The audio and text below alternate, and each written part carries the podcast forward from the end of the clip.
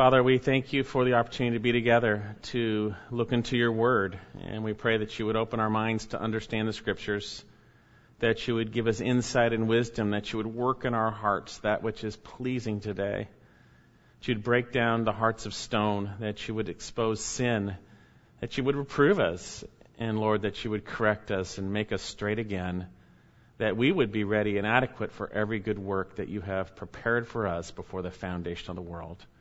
We thank you so much for this time. We pray that you would be glorified in this through your Son, and it is in His name we pray. Well, if you're a true believer, you've probably realized that in the short time in this life, uh, sometimes it seemed easier maybe to not be following Christ.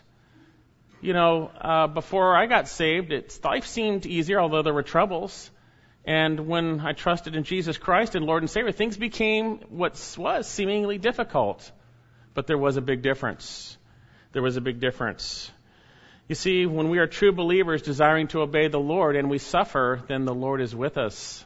When we weren't saved, the Lord was not with us, and we were building up wrath uh, uh, before Him. But God was gracious to save us. Now, this life is full of difficulty. It's full of trouble. Uh, some of you might be going through trials, whether they're from your own sin. God may be disciplining, but He wants to come alongside and help you to do the right thing. Maybe it's a physical trial, maybe it's a relational trial, whatever it might be. You can be tempted to fear or worry about what's happening in your life. And there are trials that come for following Jesus Christ, where you obey His word and we suffer for that.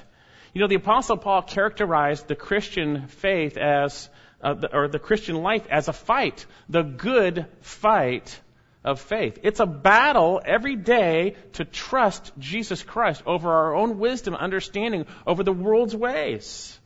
But it's the good fight of faith. It's good. It's good, and it's not very long. Now, on the night that Jesus was betrayed, he would tell his disciples, A slave is not greater than his master. If they persecuted me, they will also persecute you. Paul would tell Timothy, indeed, those who desire to live godly would be persecuted. Would be persecuted. 2 Timothy 3.12. And as we've seen in 1 Peter, we're not to be surprised at the fiery ordeal which comes upon us for our testing as though some strange thing were happening to us. Brothers and sisters, we're going to be in difficulties. If you've failed and you're sinning and God is disciplining you, you've got difficulty and God's gracious. He wants you to share in His holiness. He wants you to grow. He wants you to understand. He wants you to, to make you more like His Son. Maybe you have a trial, regular trial. We encounter these various trials that come upon us. Um, and maybe you are suffering because you're following Jesus Christ. So, how can we endure the difficulties that come upon us for obeying Jesus Christ? We finished our study in 1 Peter. We're praying about what book to go to next. We'll be praying about that. And in the meantime, I felt uh, prompted to share this passage in Matthew chapter 14. Would you turn with me? Matthew 14, verses 22 to 33. And you might remember the context of the book of Matthew if you were with us. But Matthew is about Messiah King, Jesus Christ. Matthew is about God the Son who took on human flesh to save his people from their sins. Jesus Christ, the King of Kings and Lord of Lords, came to his own, the Jewish people, those who would name the Lord's name. Yet these same Jews were in sin. They were in darkness. And God, having graciously prepared the way through John the Baptist, uh, then brought his Son upon the scenes. God took on human flesh. And we see that Jesus is full of grace and truth, and that he taught and preached the kingdom of God. Matthew 5 through 7. He affirmed that per- his own person and his work with the miraculous, chapters 8 through 9. Jesus proclaimed repentance for the forgiveness of sins. And after instructing and sending his disciples into the midst of a multitude of lost souls, chapter 10, then in chapters 11 and 12, we see the opposition to the Lord Jesus Christ becoming clearly manifest. And then in chapter 13, we see the beginning of the withdrawal of the king. The Lord began to veil his word in parables to, the, to those who were condemned, the condemn, and condemned the multitudes. And yet he explained those parables to his believing disciples, and we are privy to those tremendous kingdom truths. And then in chapter 13, the living God came to his own town where he grew up, and we gain a picture of what religious unbelief looks like. And then in early chapter 14, we have a wicked birthday party for Herod in which it brought about the killing of John the Baptist. And then we came to another feast after that, one initiated by the living God, where Jesus Christ miraculously fed the 5,000. And there we saw he was teaching the disciples to trust in his total sufficiency, and yet they did not gain full insight yet.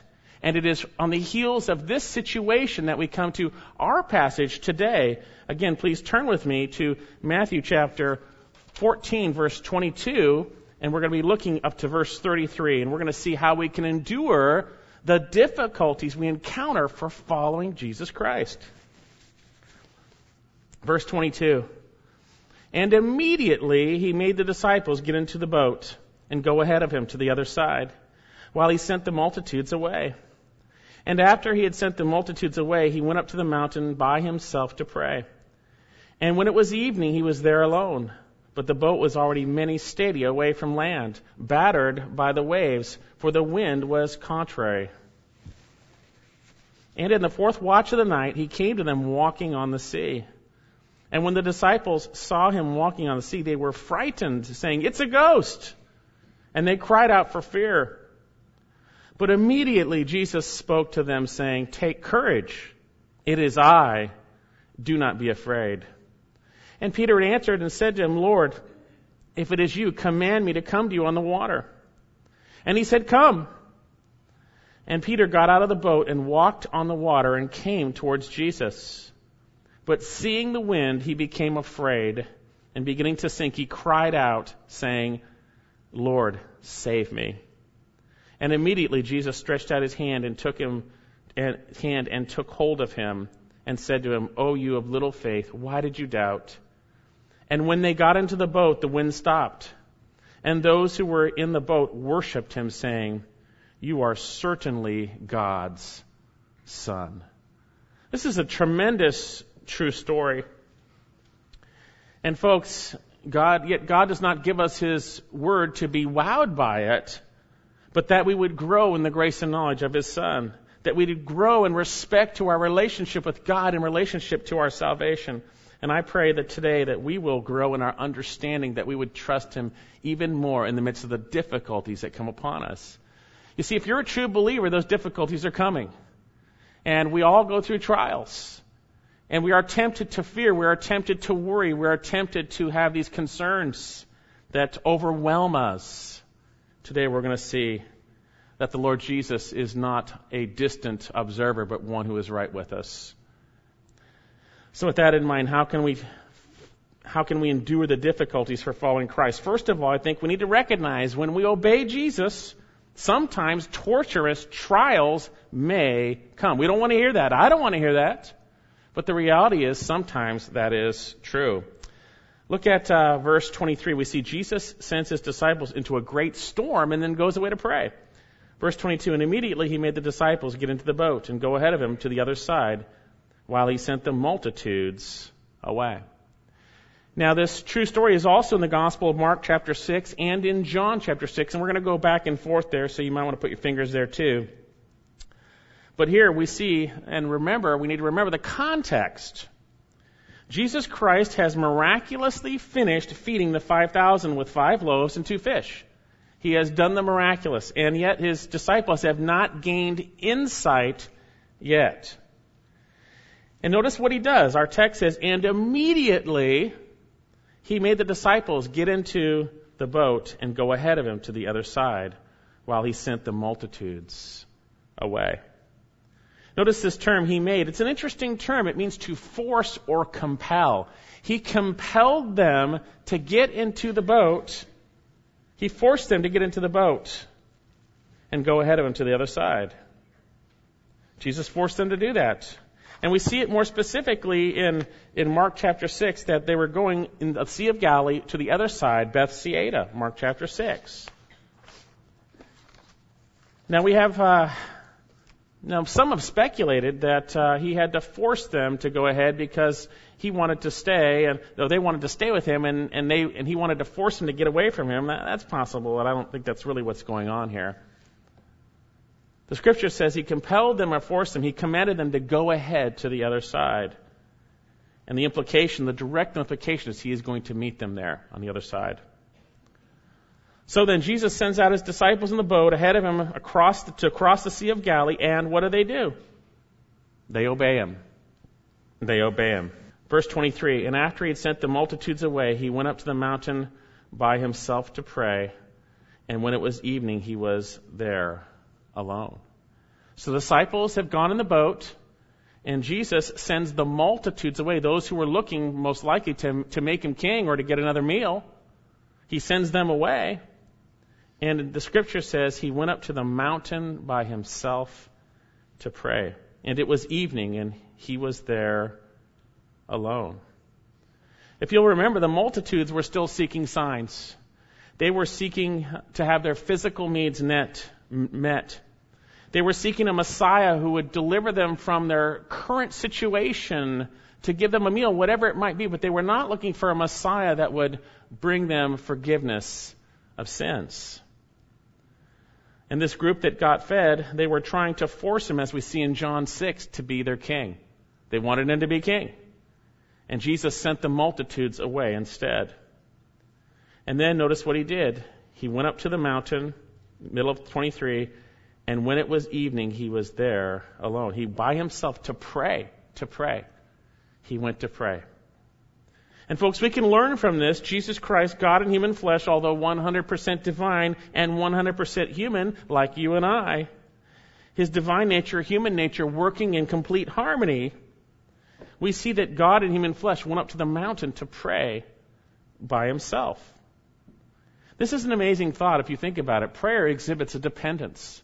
It exhibits a reliance. And God, while in human flesh, was completely depending upon the Father. He went to the mountain to pray by himself.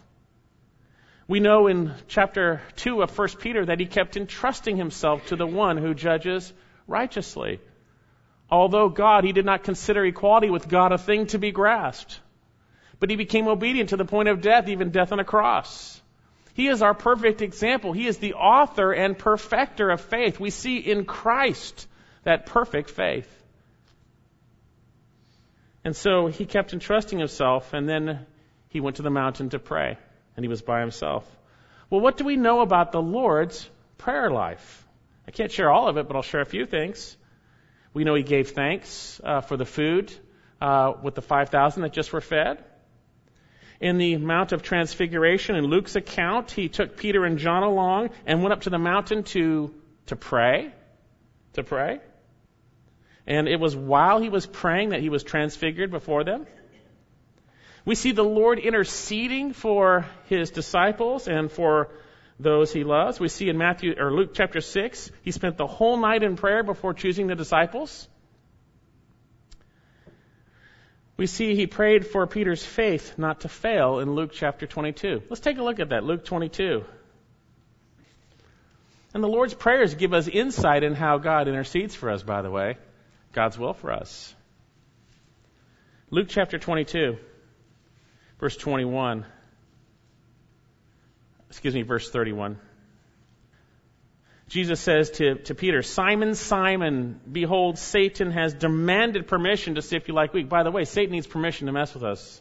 He has demanded permission to sift you like wheat, to shake you up, Peter. He wants to shake you up. But notice what Jesus says. But I have prayed for you that your faith may not fail and you, once you have turned again, strengthen your brothers. What a tremendous thing. The Lord Jesus prayed for Peter for what? That your faith would not fail when Satan shakes you up. We see his prayer. In John 17, we have the, the real Lord's Prayer. In John 17, we have his intercession on behalf of his disciples, but not only for them, but all who would believe. We see his prayer in the Garden of Gethsemane before he was crucified as he interceded for himself.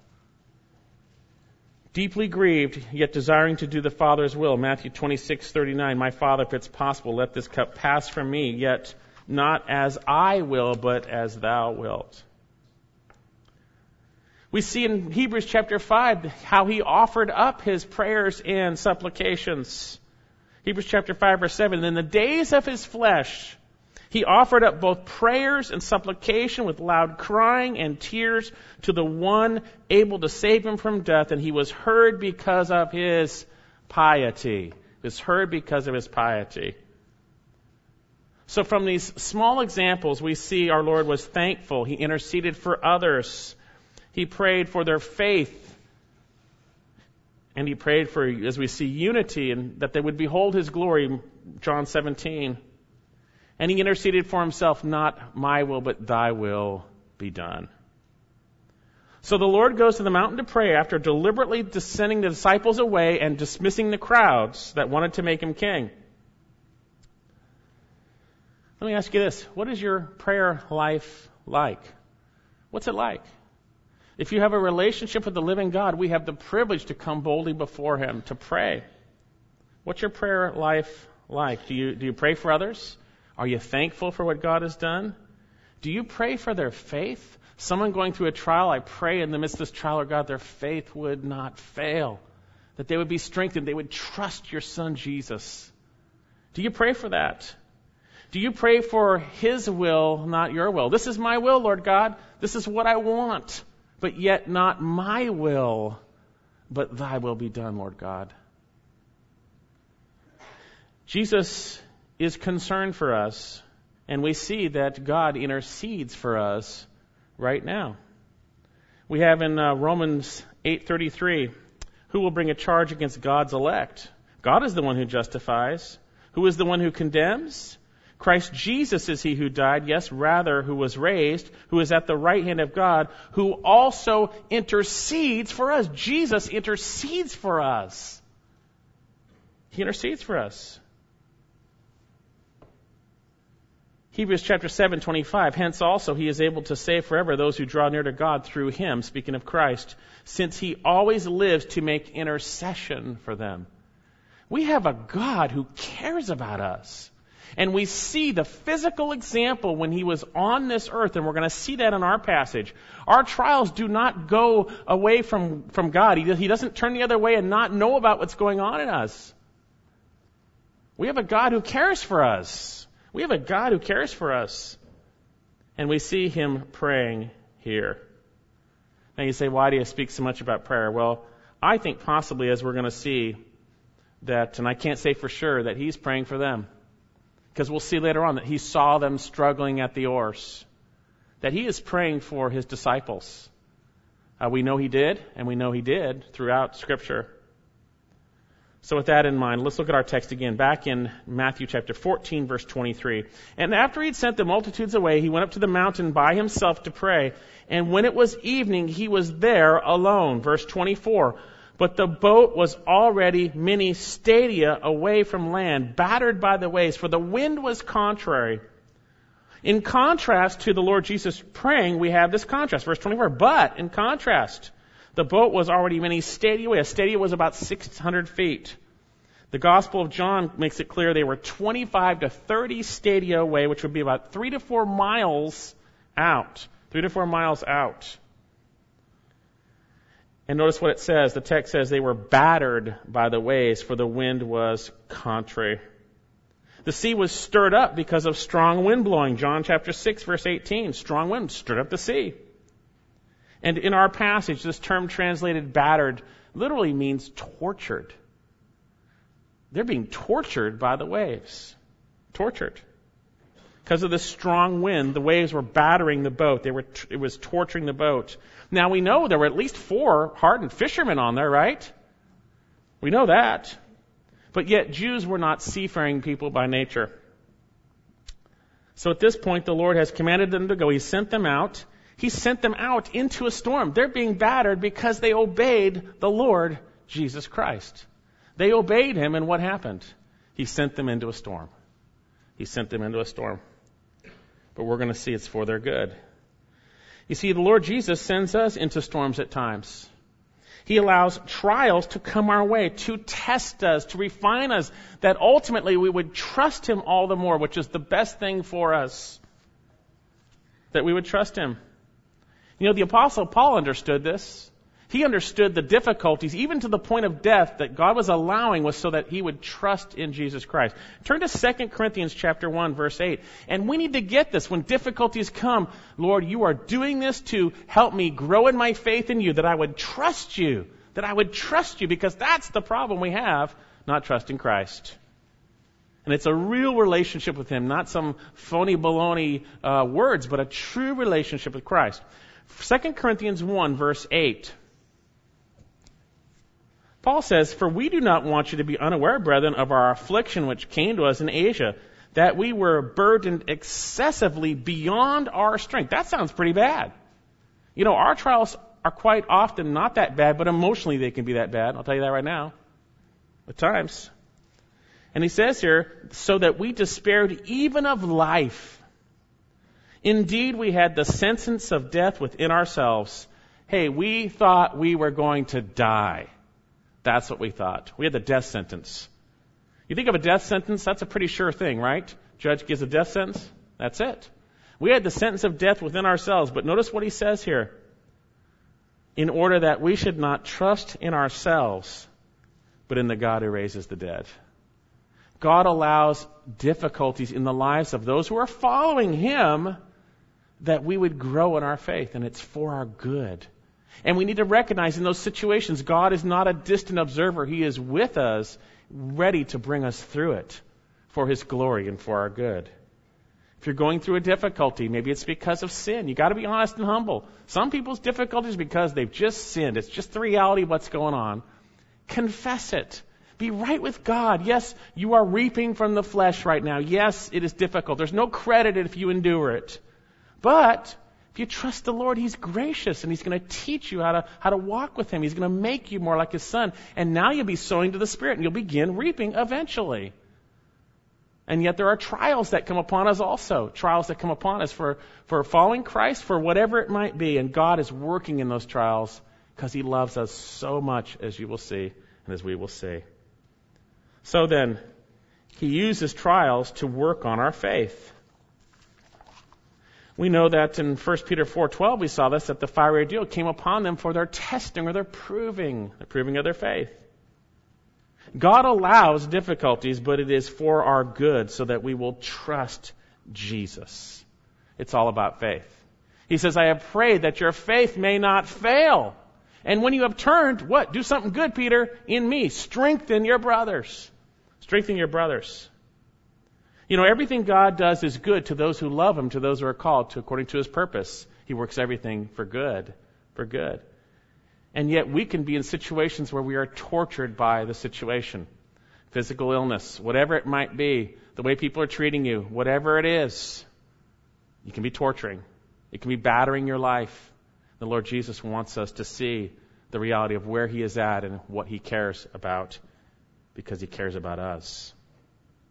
So then they're placed in this awful storm and they're being tortured. The boat's being tortured, and they are too, I believe. Let me ask you this. Have you ever been in a weather related event? I mean, we got the hurricane going on right now. That's a pretty serious thing. There are certain weather related events where you realize you can die. You can die. I don't know if you've ever been in a boat where you realized if this goes over, we're dead. I used to be a corporate pilot. The reality was if we crashed, we died. When you're in bad, bad weather, it's very serious. It can torture your heart and your soul. Torture you. The possibility of death is right there. Is right there. And sometimes our trials are like that. We are being tortured internally. And we need to know what God is doing in those. And we need to see Him rightly so that our faith would not fail. And that even we would be able to strengthen our brothers and sisters when we make it to the other side. So, with that in mind, are you suffering for obeying Christ? Jesus has allowed it. He's strengthening your faith for our good and His glory. So then how can we endure the trials that come for following Jesus Christ? First of all, recognize when we follow Him, difficult times may come. But they're temporal and they're for our good. Secondly, I believe we're going to see from this passage, he wants us to see and know that he is not missing anything, that he sees our struggle and is alongside us and deeply cares. Look at our passage again back in first, uh, or back in Matthew chapter 14. And I'm going to read this. Verse 22 again, and immediately he made the disciples go over the boat, go into the boat, and go ahead of him to the other side when he sent, while he sent the multitudes away. And after he had sent the multitudes away, he went up by himself to the mountain to pray. And when it was evening, he was there alone. But the boat was already many stadia away from the land, battered by the waves, for the wind was contrary. And then look at verse uh, 25. And in the fourth watch of the night, he came to them walking on the sea. And when the disciples saw him walking on the sea, they were frightened, saying, It's a ghost! And they cried out in fear. But Jesus, or but immediately Jesus spoke to them saying, Take courage, it is I, do not be afraid. Do not be afraid. Now, before we look at our portion in Matthew, I want to turn to the book, look more, let's turn to the book of Mark, chapter 6. And I want us to see something that Mark shares here that's very important. Mark chapter 6, verse uh, 47. And it's after he bids them farewell, he departs the mountain to pray. And look at verse 47 of, Matthew, of Mark chapter 6. And when it was evening, the boat was in the midst of the sea. He was al- alone on the land. And look at this. This is very interesting. Verse 48. And seeing them straining at the oars, for the wind was against them about the fourth watch, at about the fourth watch night, he came to them walking on the sea, and he intended to pass by them. Seeing them straining at the oars. Straining, they were rowing for their lives. They were rowing for their lives. You know, it's an interesting word. Again, this word straining here is that same word we saw earlier, being tortured. They're tortured. It is, it is, it is quite a trial for them. The sails obviously have been pulled down. They are rowing for their lives. They're being tortured by the storm. Now, what's interesting, you might remember the disciples encountered a similar situation back earlier in the book of Matthew. Turn to Matthew chapter 8. Yet in this situation, the Lord was on the boat with them. This time he's not, but he's nearby, say. The Lord is working on their faith, by the way, as he does with us. And he's gracious and he's kind and he's merciful. Matthew chapter 8 verse 23. And when he got into the boat, this time he's in the boat, his disciples followed him and behold, they were a great, there a great storm arose in the sea so that the boat was covered with waves. But he himself was what? Asleep. Hmm. And they came to him and awoke him saying, Save us, Lord, we're perishing. And he said to them, Why are you timid, you men of little faith? Then he arose and rebuked the winds and the sea, and it became perfectly calm. They've been through this before. But Jesus isn't with them this time, at least so they think. But he's looking at them. He saw them straining at the oars. He saw them straining. See, brother and sister, the Lord is working on their faith.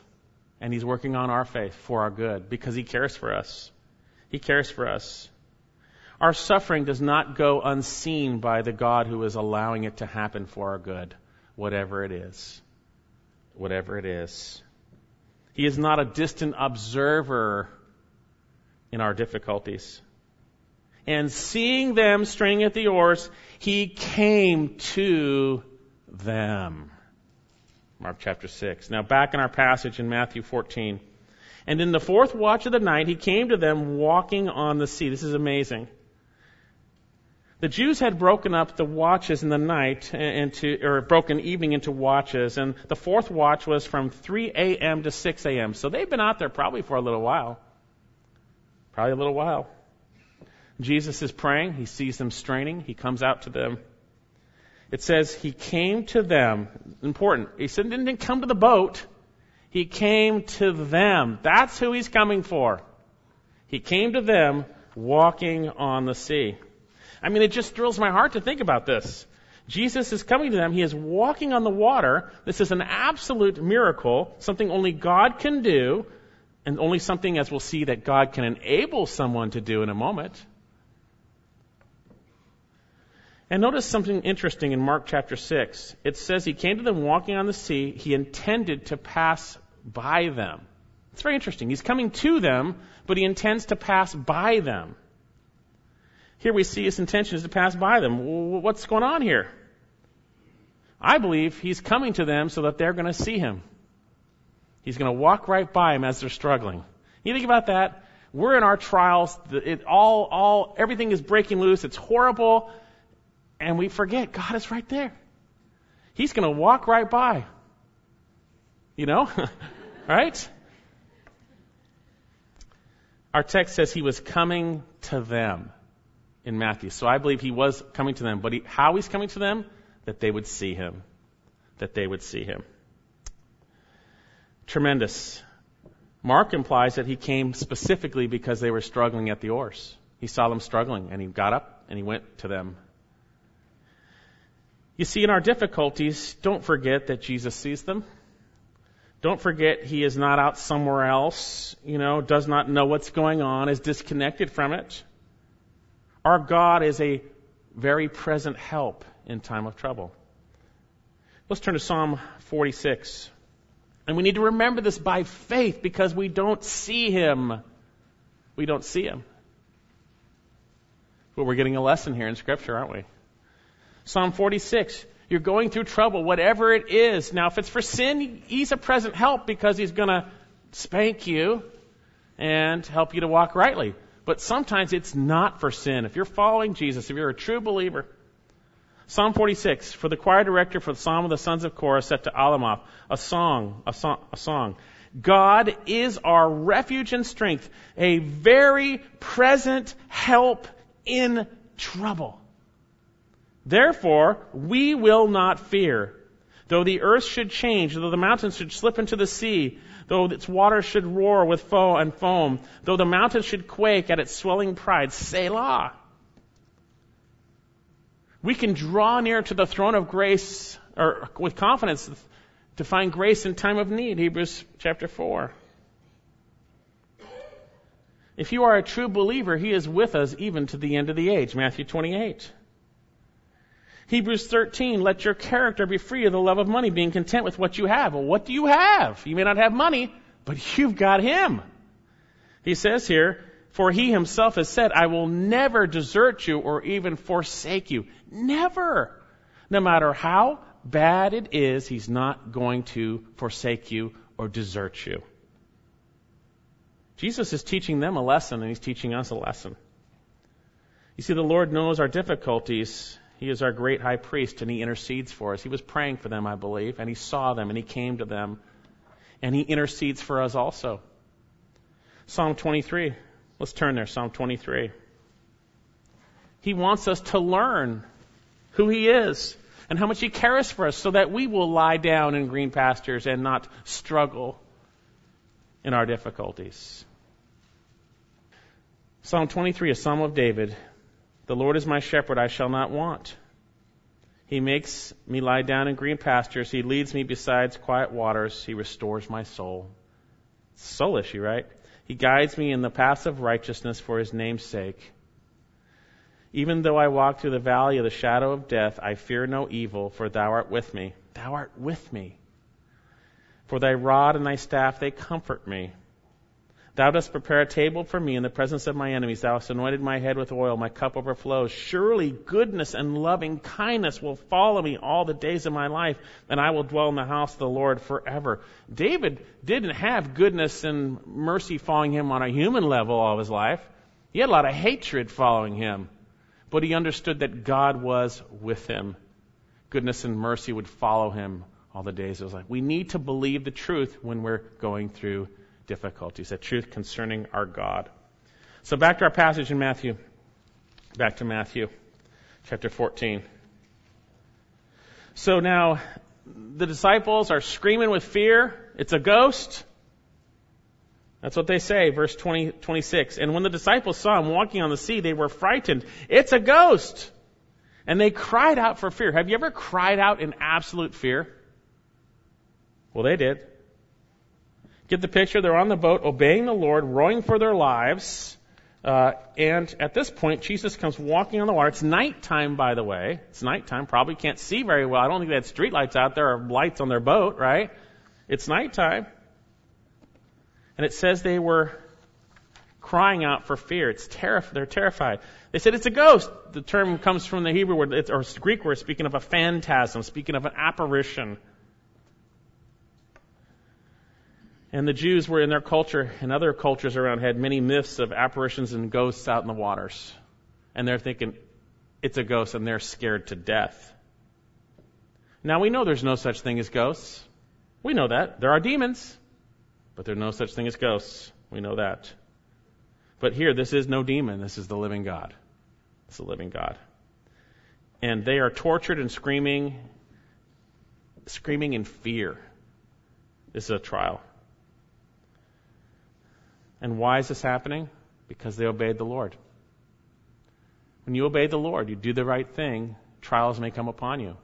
Don't forget the Lord Jesus sees it. He prays for you. He intercedes for us. And He is alongside us. Don't forget that. You may think you're alone in this situation. It's not true. It's not true. So notice what happens. Verse 27. But immediately, I love that word, immediately.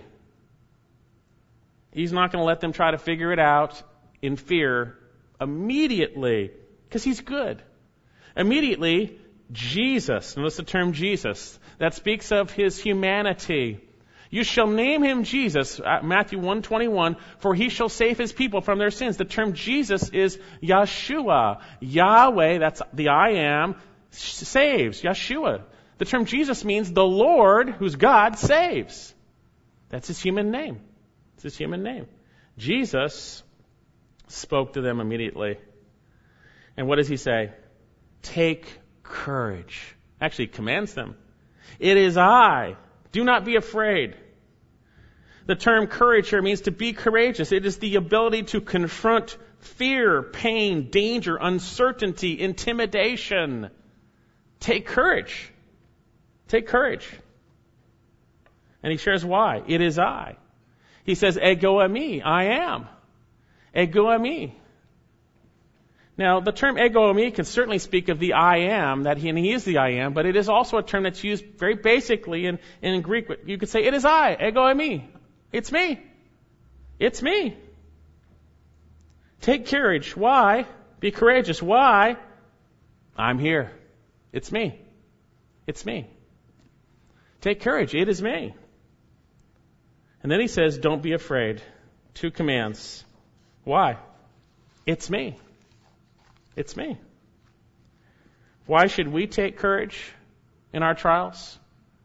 Because Christ is with us. Why should we not be afraid in our trials? Because He's with us. And He says the same thing to us. Take courage. Be courageous. Be courageous. Courageous. It is me.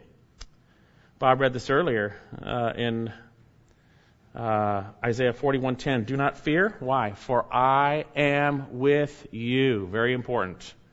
Do not anxiously look about, for I am your God. I will strengthen you. I will surely help you. Surely I will uphold you with my righteous right hand. And I pray that you get to the point of your faith where you hold on to the truth like that above all else. You hold on to the truth of God. We're see throughout scriptures, throughout the scriptures, God encourages his servants to be courageous and not fear, based on the fact he is with them. Look at Deuteronomy chapter 31. Deuteronomy 31. Verse uh, 6. These guys are shaking in their boots, and then they see this, what they think is an apparition. And they're terrified. Terrified. And Jesus says, Take courage. It's me. Do not be afraid. We need to hear the same thing in our situations. Take courage. It's Him. He's with us. He's with us. Deuteronomy 31 6. Be strong and courageous. Do not be afraid or tremble at them, for the Lord your God is the one who goes with you. He will not fail you nor forsake you. The Lord is not going to fail you nor forsake you. Look at verse 7. Uh, then Moses called Joshua and said to him in the sight of all Israel, Be strong and courageous, for you shall go with the people into the land which the Lord has sworn to the fathers to give them, and you shall give it to them as an inheritance. He's encouraged by the Lord to be strong and courageous, and what does he do? He shares with the Israelites, Be strong and courageous. We're probably familiar with this passage, Joshua 1 7. Turn to Joshua just up By the way, the Canaanites were big guys, and, and by sight say, no way we can take them. But God had promised that they would, and they needed to do it by faith. Joshua 1 7. Only be what? Strong and courageous. God calls us to have courage because He's there. To have courage. Has, have you lost your courage? Are you afraid? Take courage. Do not fear. He is with us. And He loves us. Be strong, courageous, and be careful to do all according to the law which Moses my servant commanded you. Do not turn from it to the left, right or to the left, so that you may have success wherever you go. This book of the law shall not depart from your mouth, but you shall meditate on it day and night, so that you are may be careful to do all according, according to all that is written in it. For for the, then you will make your way prosperous, and then you will have success. Have I not commanded you? Be strong and courageous. Do not tremble or be dismayed, for the Lord your God is with you wherever you go. If you're a true believer in Jesus Christ, He is with you wherever you go. Don't fear. Don't fear. Yes, it may be terrifying. It may be rough, but don't fear.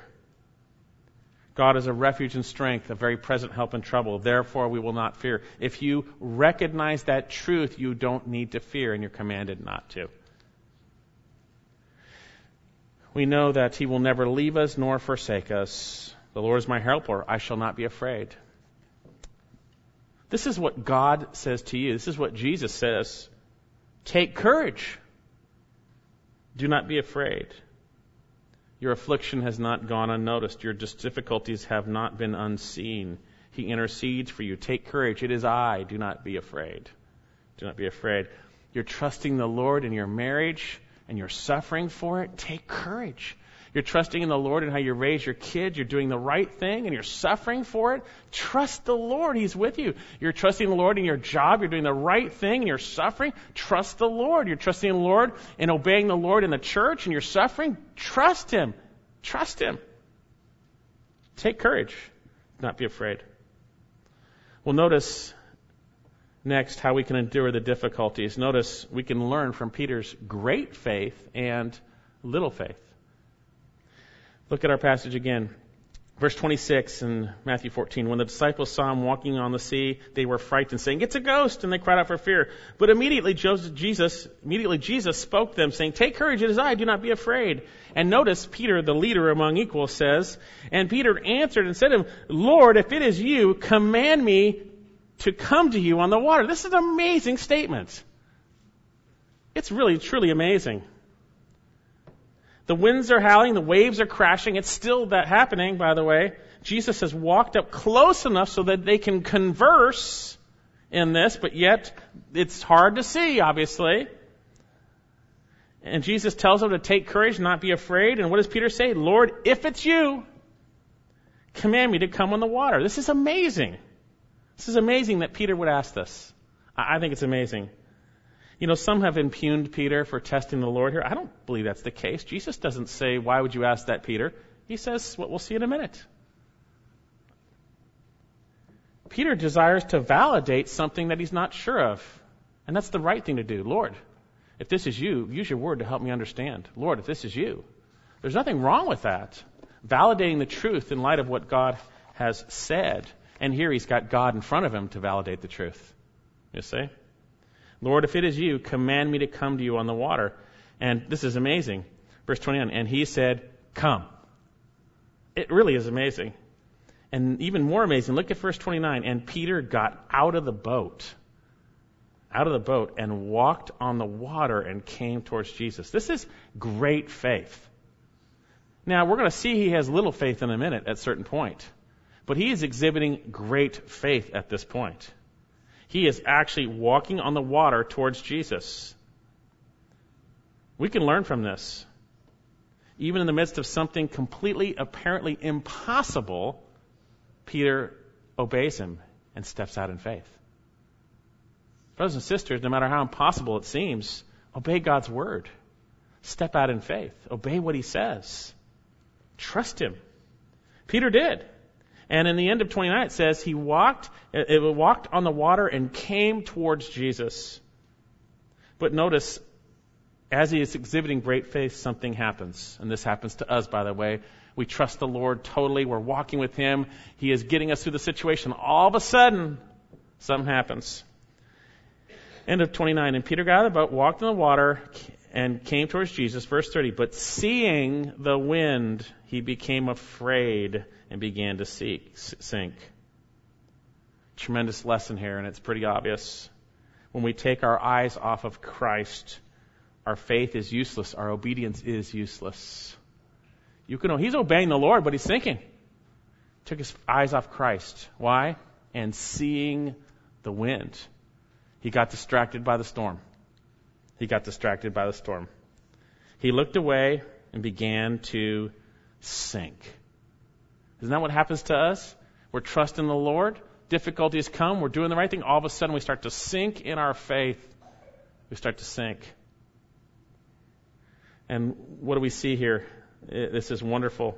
It's the shortest uh, prayer in Scripture here we see. And he cried out, Lord, save me. Isn't it a great prayer? Lord, save me. Amazing. And immediately, Jesus stretched out his hand and took hold of him. Immediately. Isn't that great? Immediately. Immediately. Peter had obviously gotten pretty close to Jesus. And he started to look at everything. And he sunk. And immediately the Lord answers his prayer. And what does he do? He saves him. He saves him. He saves him, physically speaking, from sinking in the water. When our boat is falling apart, we need to boldly come before his throne and believe what he said, and we will receive grace and mercy in time of need. And notice how Jesus responds. He, he responds graciously, but he lovingly reproves Peter here, and he does that to us too. Middle verse 31, and he said to him, O you of little faith, why did you doubt? Why did you doubt? And when they got into the boat, why did you doubt? Why did you doubt? Why have I doubted? Why? Why did we doubt? Peter, why did you doubt? Well, why? But seeing the wind, he became afraid. Why do we doubt? We take our eyes off of Christ and we start to look at our circumstances. And guess what? Our faith goes out. What things cause you in life not to look upon Jesus with undivided attention, to fix our eyes on Jesus, the author and perfecter of faith? You see, if you focus on your trial, you're going to sink. If it's a relational trial, marital, kids, work, if you focus on that and pull away from trusting in Christ, you're going to sink. You're going to sink. Cry out, Lord, save me. Cry out, Lord, save me. He immediately will come and uphold those who call to him. Immediately with Peter. Remember, the issue is faith. Why did you doubt? Why did you doubt? And that's the issue in our trials, brothers and sisters. It's faith. That's the issue. We need to go to the Word of God and understand who the God of the Word is and believe what He has said, apply the Scriptures to our lives rightly apply them rightly, and believe what God has said. He is our refuge and strength, help in time of trouble. Believe the truth, don't doubt. But when we pull our eyes off of Jesus, we will start to sink. And there are real things going on around us. This is a real storm around Peter here, but it is for our benefit. He says, Oh, you of little faith, why did you doubt? And then notice verse 32. And when they got into the boat, what happened? The wind stopped. It stopped. Isn't that great? Now you say, okay, I've got it down. I need to keep my eyes on Jesus, trust Him and obey Him, be courageous and not fear. And yes, that is correct. Keep your eyes on Jesus. But notice there's something else we need to learn from our passage. Look at verse 32. And when they got into the boat, the wind stopped. Verse 33. And those who were in the boat did what? Worshipped Him, saying, You are certainly God's Son. You know, Christ is worthy of our worship. I find when you're praising and worshiping Him and declaring His excellencies, the truth concerning who He is, it's hard to be distracted. They worshiped Him. They worshiped Him, saying, You are certainly God's Son. The reality is, worship is not a worship band from a worship leader, whatever it is. Worship is declaration of truth concerning the living God. You are certainly God's Son. That's worship. That's worship. They worshiped Him. They worshiped him. Spirit led declaration of truth concerning the living God. You're God. You're God. We believe it. They believe it. And Jesus Christ, being worthy of worship, did not deny it. He accepted it because he's God. And he tells you and I, take courage. Do not fear. And what our response should be is worship. Let's turn to Psalm 18 as we finish up here.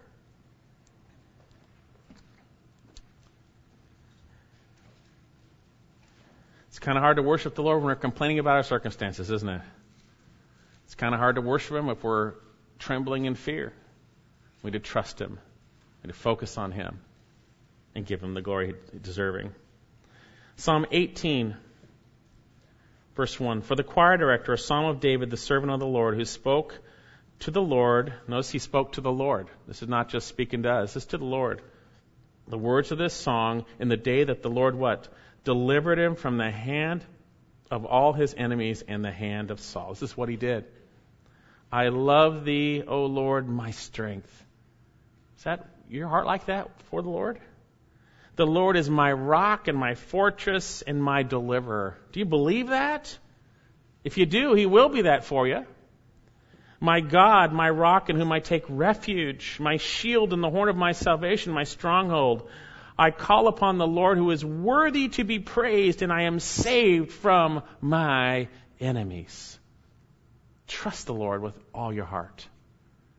Don't fear. Be strong and courageous because He's near and He cares for you. He's a good God and He is working good in our lives. So, how can we endure terrible trials for following Christ? We need to recognize that when we obey Christ, we might enter into difficulty. And we need to recognize that God uses these things for our good, that we would trust Him, and that He does not, He does see our situation. He is right there. He will never leave us nor forsake us. And He calls upon us to be courageous and not fear because He is. He is. Whatever you're going through, focus on Christ. Trust Him. Trust Him. Now, there's some of you here that are in great peril today. You're in great peril because you're about to go into eternity in your sins. And if you face the living God in your sins, you're going to experience eternal death forever the lake of fire because God is a righteous God and you are in peril. You need to be saved. You are in peril. And if you're willing to humble yourself before God, Lord God, I am a sinner. I am in need of salvation. And you believe that Jesus died for your sins and rose from the dead, you cry out to Him, Lord, save me. And you got to know what you're being saved from. It's His wrath for sin, by the way. Save me. Save me. He'll save you. If you truly mean it from the heart. Brother and sister, if you're a disciple of Jesus Christ, like those in the boat, Jesus is going to send us into situations that are difficult. But it's for our good, and He is, we know He intercedes for us, and we know He is with us. And He wants to build our faith, that our faith would not fail. Let's pray. Father, thank you so much for your word, and I just pray that anyone here going through difficulties for following you would be greatly encouraged that our eyes would be uh, focused on your Son Jesus, who loved us and gave himself for us. Lord, and I pray for those who are not going through difficulties but following you, they'd be prepared, that they'd be ready, that they would understand how you allow things to happen and trust you when they come, not be surprised at these ordeals when they come. Father, I pray for anyone here who doesn't know you, who is on the precipice of an eternity without you, that you would convict their hearts of their sin and that they would turn in their hearts to the person of Christ, believing in him for salvation. Lord, save me. We know you will immediately. We pray for that. And lastly, Lord, we pray that we would remember what we've learned when these storms come upon us, that we would not forget you are our refuge and strength, a very present help in times of trouble. Whatever it might be, large or small, may we not forget. Pray this in Jesus' name.